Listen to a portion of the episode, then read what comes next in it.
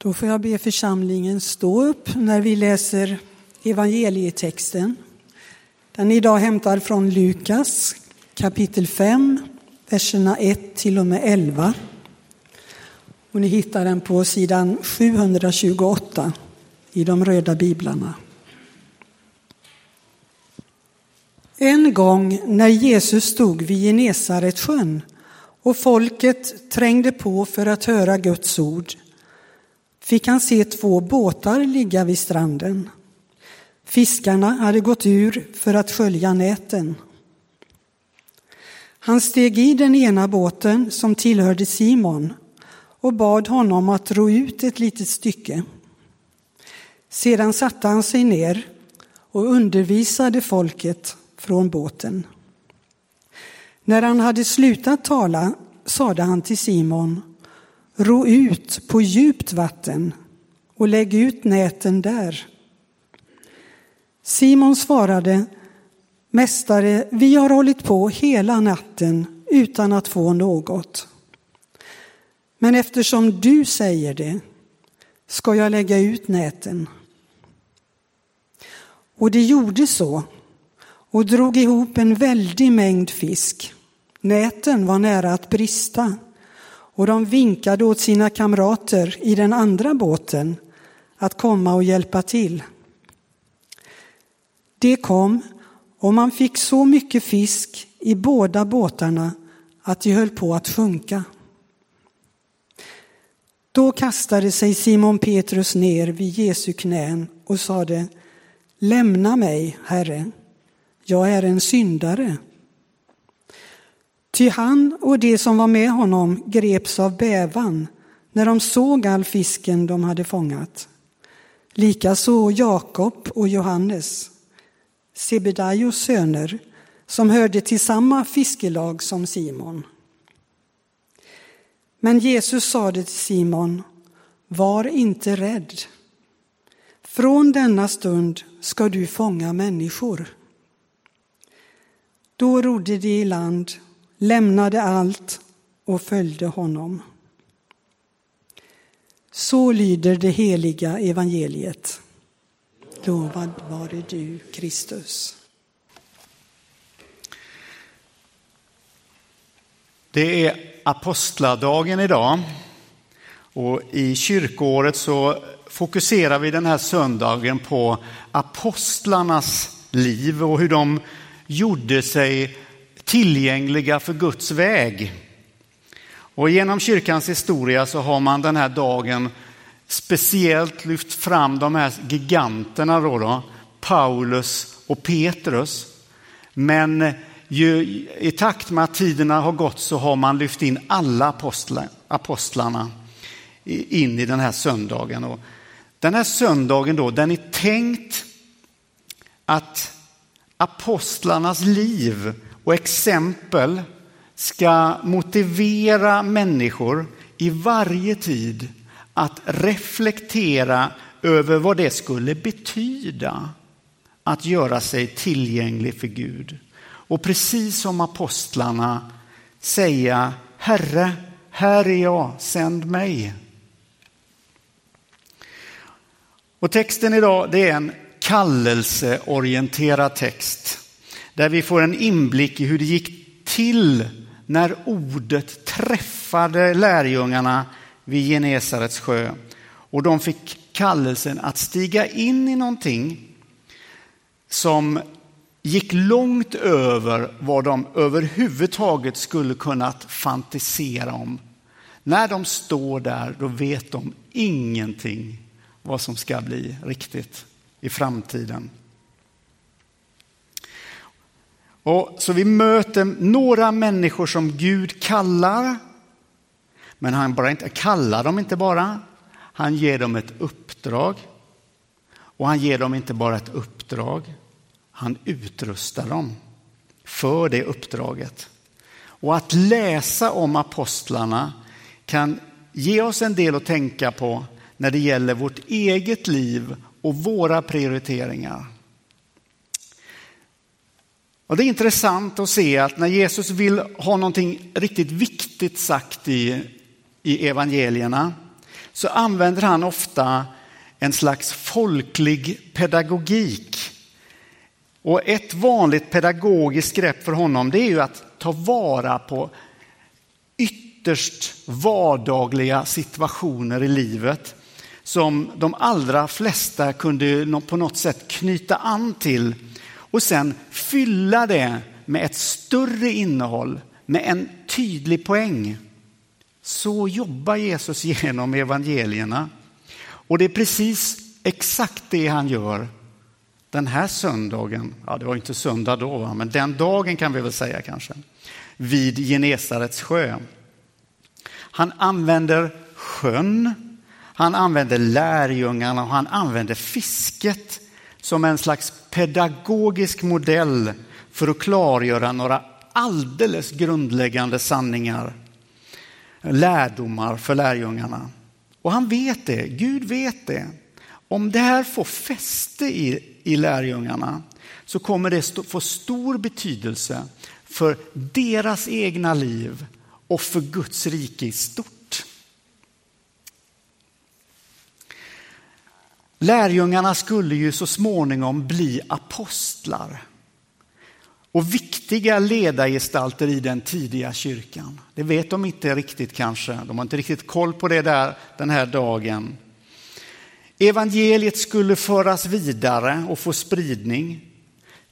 Teologi skulle knådas och formas och bli vägledande. Under och tecken skulle bli deras signum där de gick fram.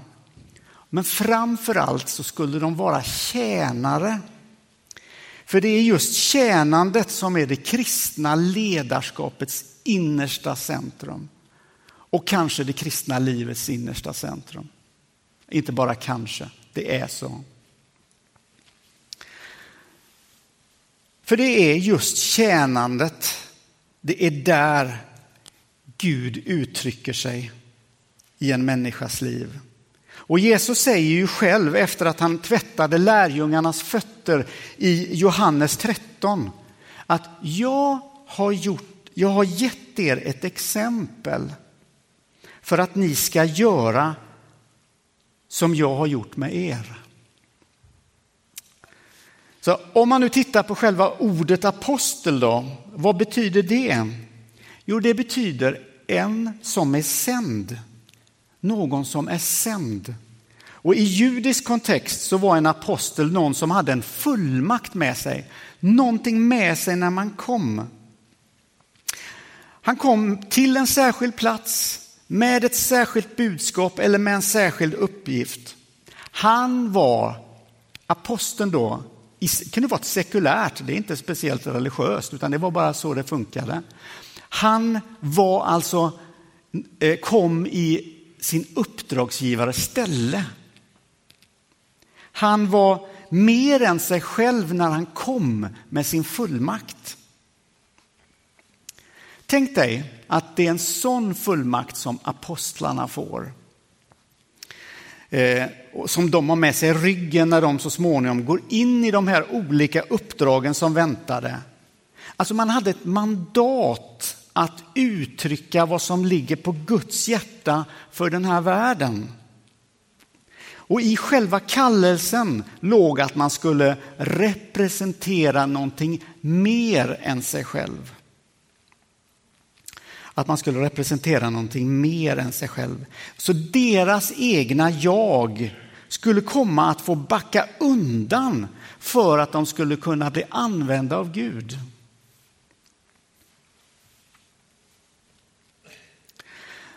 Det hade skett ett skifte och apostlarna insåg att man själv inte längre kunde vara alltings centrum om man ville följa Gud. Utan det fanns någonting större som man gick in under. Det var själva ingångsvärdena för apostlarna när man gick ut i tjänst. Och så är det också för varje människa som säger till Gud, här är jag, sänd mig.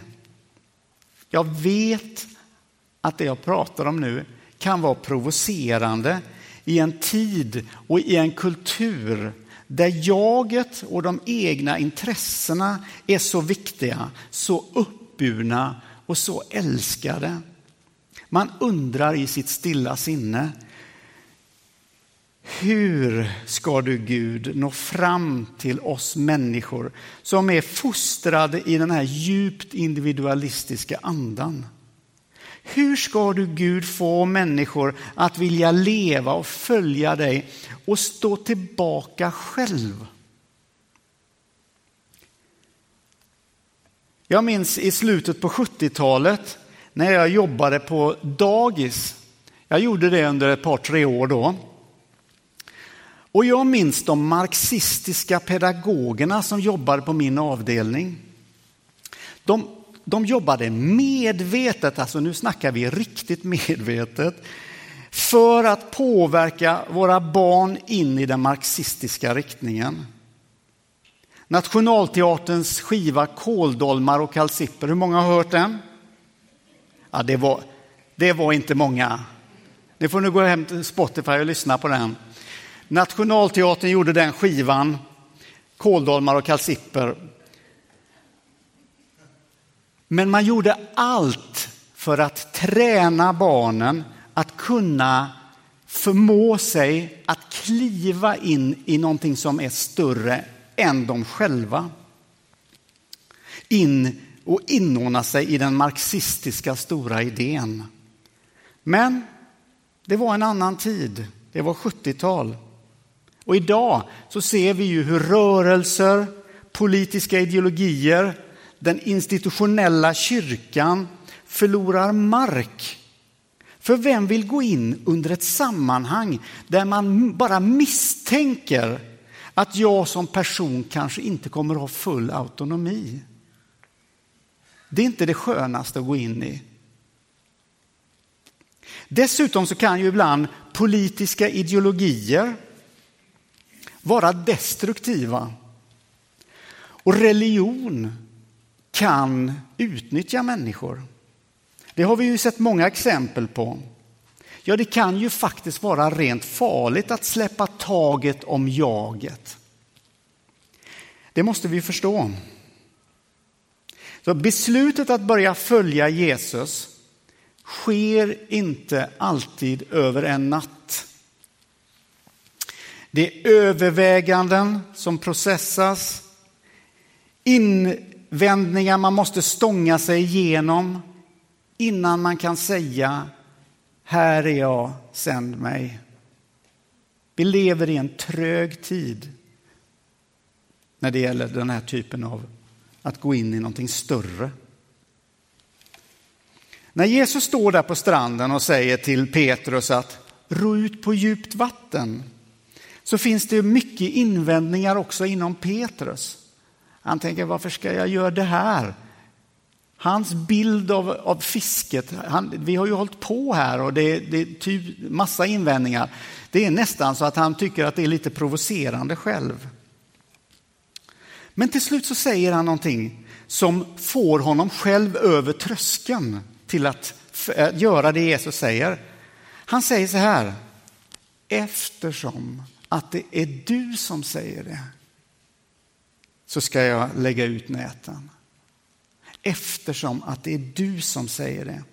Alltså, nu kommer jag till en riktigt viktig passage i den här predikan, så pay attention.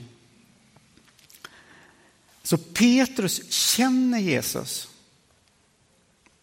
Och utifrån relationen med honom, alltså utifrån graden av den tillit han har byggt upp med Jesus, kunde han släppa taget om sitt eget. Och här har vi en nyckel till att våga säga de här orden. Här är jag, sänd mig. sänd mig. För det handlar om ifall du känner Gud så pass mycket att du vågar lita på honom.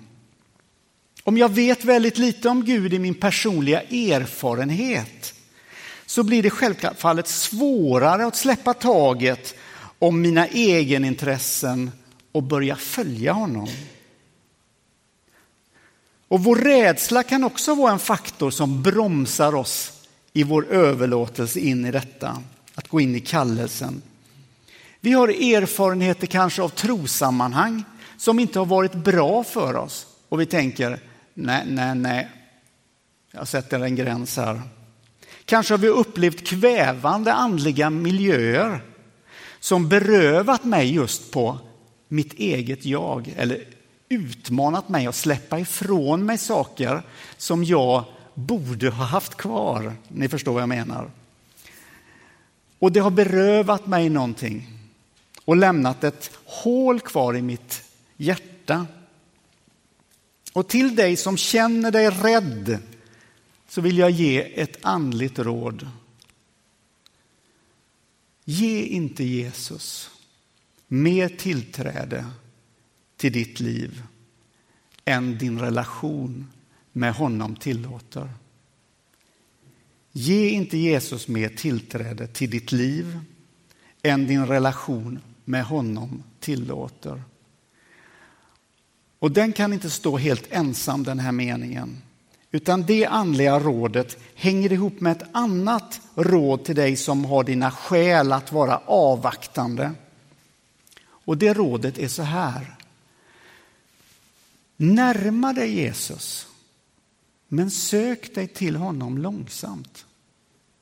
Så du blir trygg i hans kärlek. Och förhoppningsvis kan du se att han bara är kärlek och att han aldrig kommer göra våld på dig och din innersta kärna som människa. Det som är du. Ibland har vi en bild av att när Gud kallar en människa så måste vi ge en respons ganska snart i stunden, här och nu liksom. Och det kan vara en del av vårt väckelsearv, just den biten.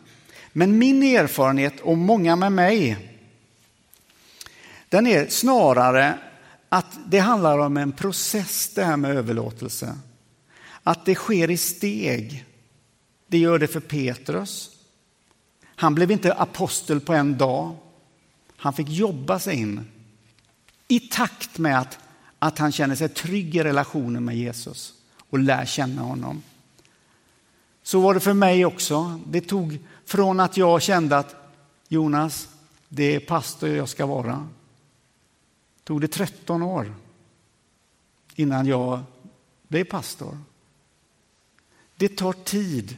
Överlåtelse tar tid. Att stiga in i, liksom, i det Gud vill kan ta tid. För det viktiga är att du har med dig själv in i saken. I det du gör. Så inte du förlorar dig själv. Det vill vi inte. Vill vi inte.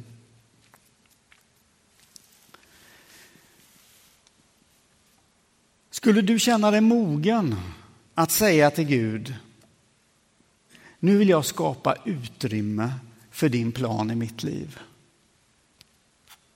Skulle du känna dig mogen att säga det? Sänd mig dit du vill. Och att säga just de här meningen inbegriper att du är beredd på att ditt jag blir mindre och Gud blir större. Men det är viktigt att säga att du aldrig förlorar på den här förskjutningen. På ett mänskligt plan är det här en paradox. Wilfrid Stinnesen har sagt en mening som jag tycker är väldigt bra.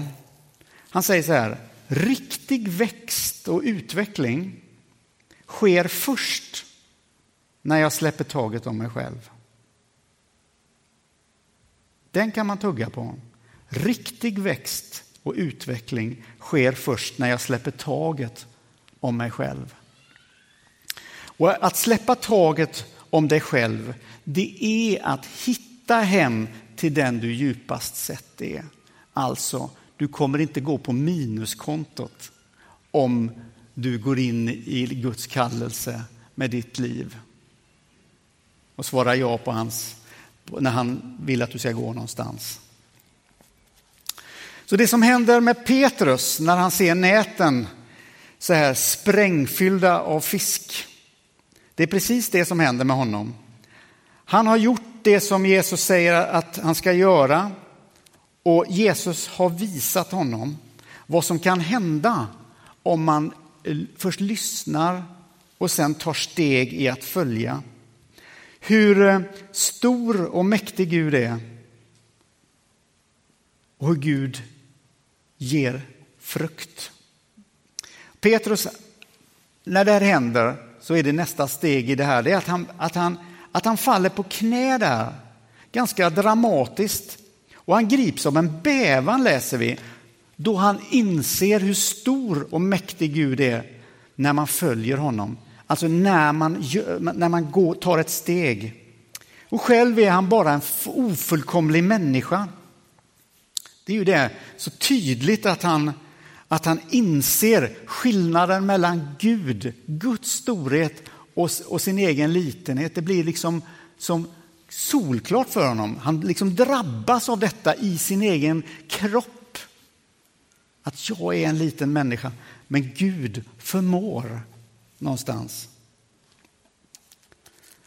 Men det hände först när han hade rått ut på djupt vatten. Och Det är alltid så att det är först när vi börjar gå som kristna som Gud blir synlig. Det, det bästa sättet att aldrig få grepp om Gud det är att inte göra någonting. Därför Gud ger ge sig till känna i, i steget när du börjar röra dig. Det är då han ger sig till känna, det är då du, du får syn på honom. Och då kan det bli precis som för Petrus, att, att man uppfylls av en bävan. Gud, du är ju så stor du är och jag är så liten, men du använder mig och du vill använda mig. Så när, när Petrus står där och är så där, jag som är bara en syndare så här, han säger till och med gå ifrån mig. Alltså han, han vill skapa en distans nästan, för han tycker nästan det är plågsamt eh, när han får syn på sin egen liksom, mänsklighet i förhållande till Guds storhet. Men det är nu som Petrus är redo kanske att ta till sig kallelsen och, och höra vad Gud vill göra. Och då så säger Jesus så här, var inte rädd. Alltså, du behöver inte vara rädd. Du behöver inte vara rädd. Från denna stund, säger Jesus, ska du fånga människor. Sen kommer den avslutande meningen som avslutar vår text och den är ganska komprimerad. Men du, då rådde de i land och lämnade allt och följde honom. Då följde de Jesus. Så att komma till den punkten att, att be, be, eller säga till Gud, här är jag, sänd mig. Att komma till den punkten kan vara en process.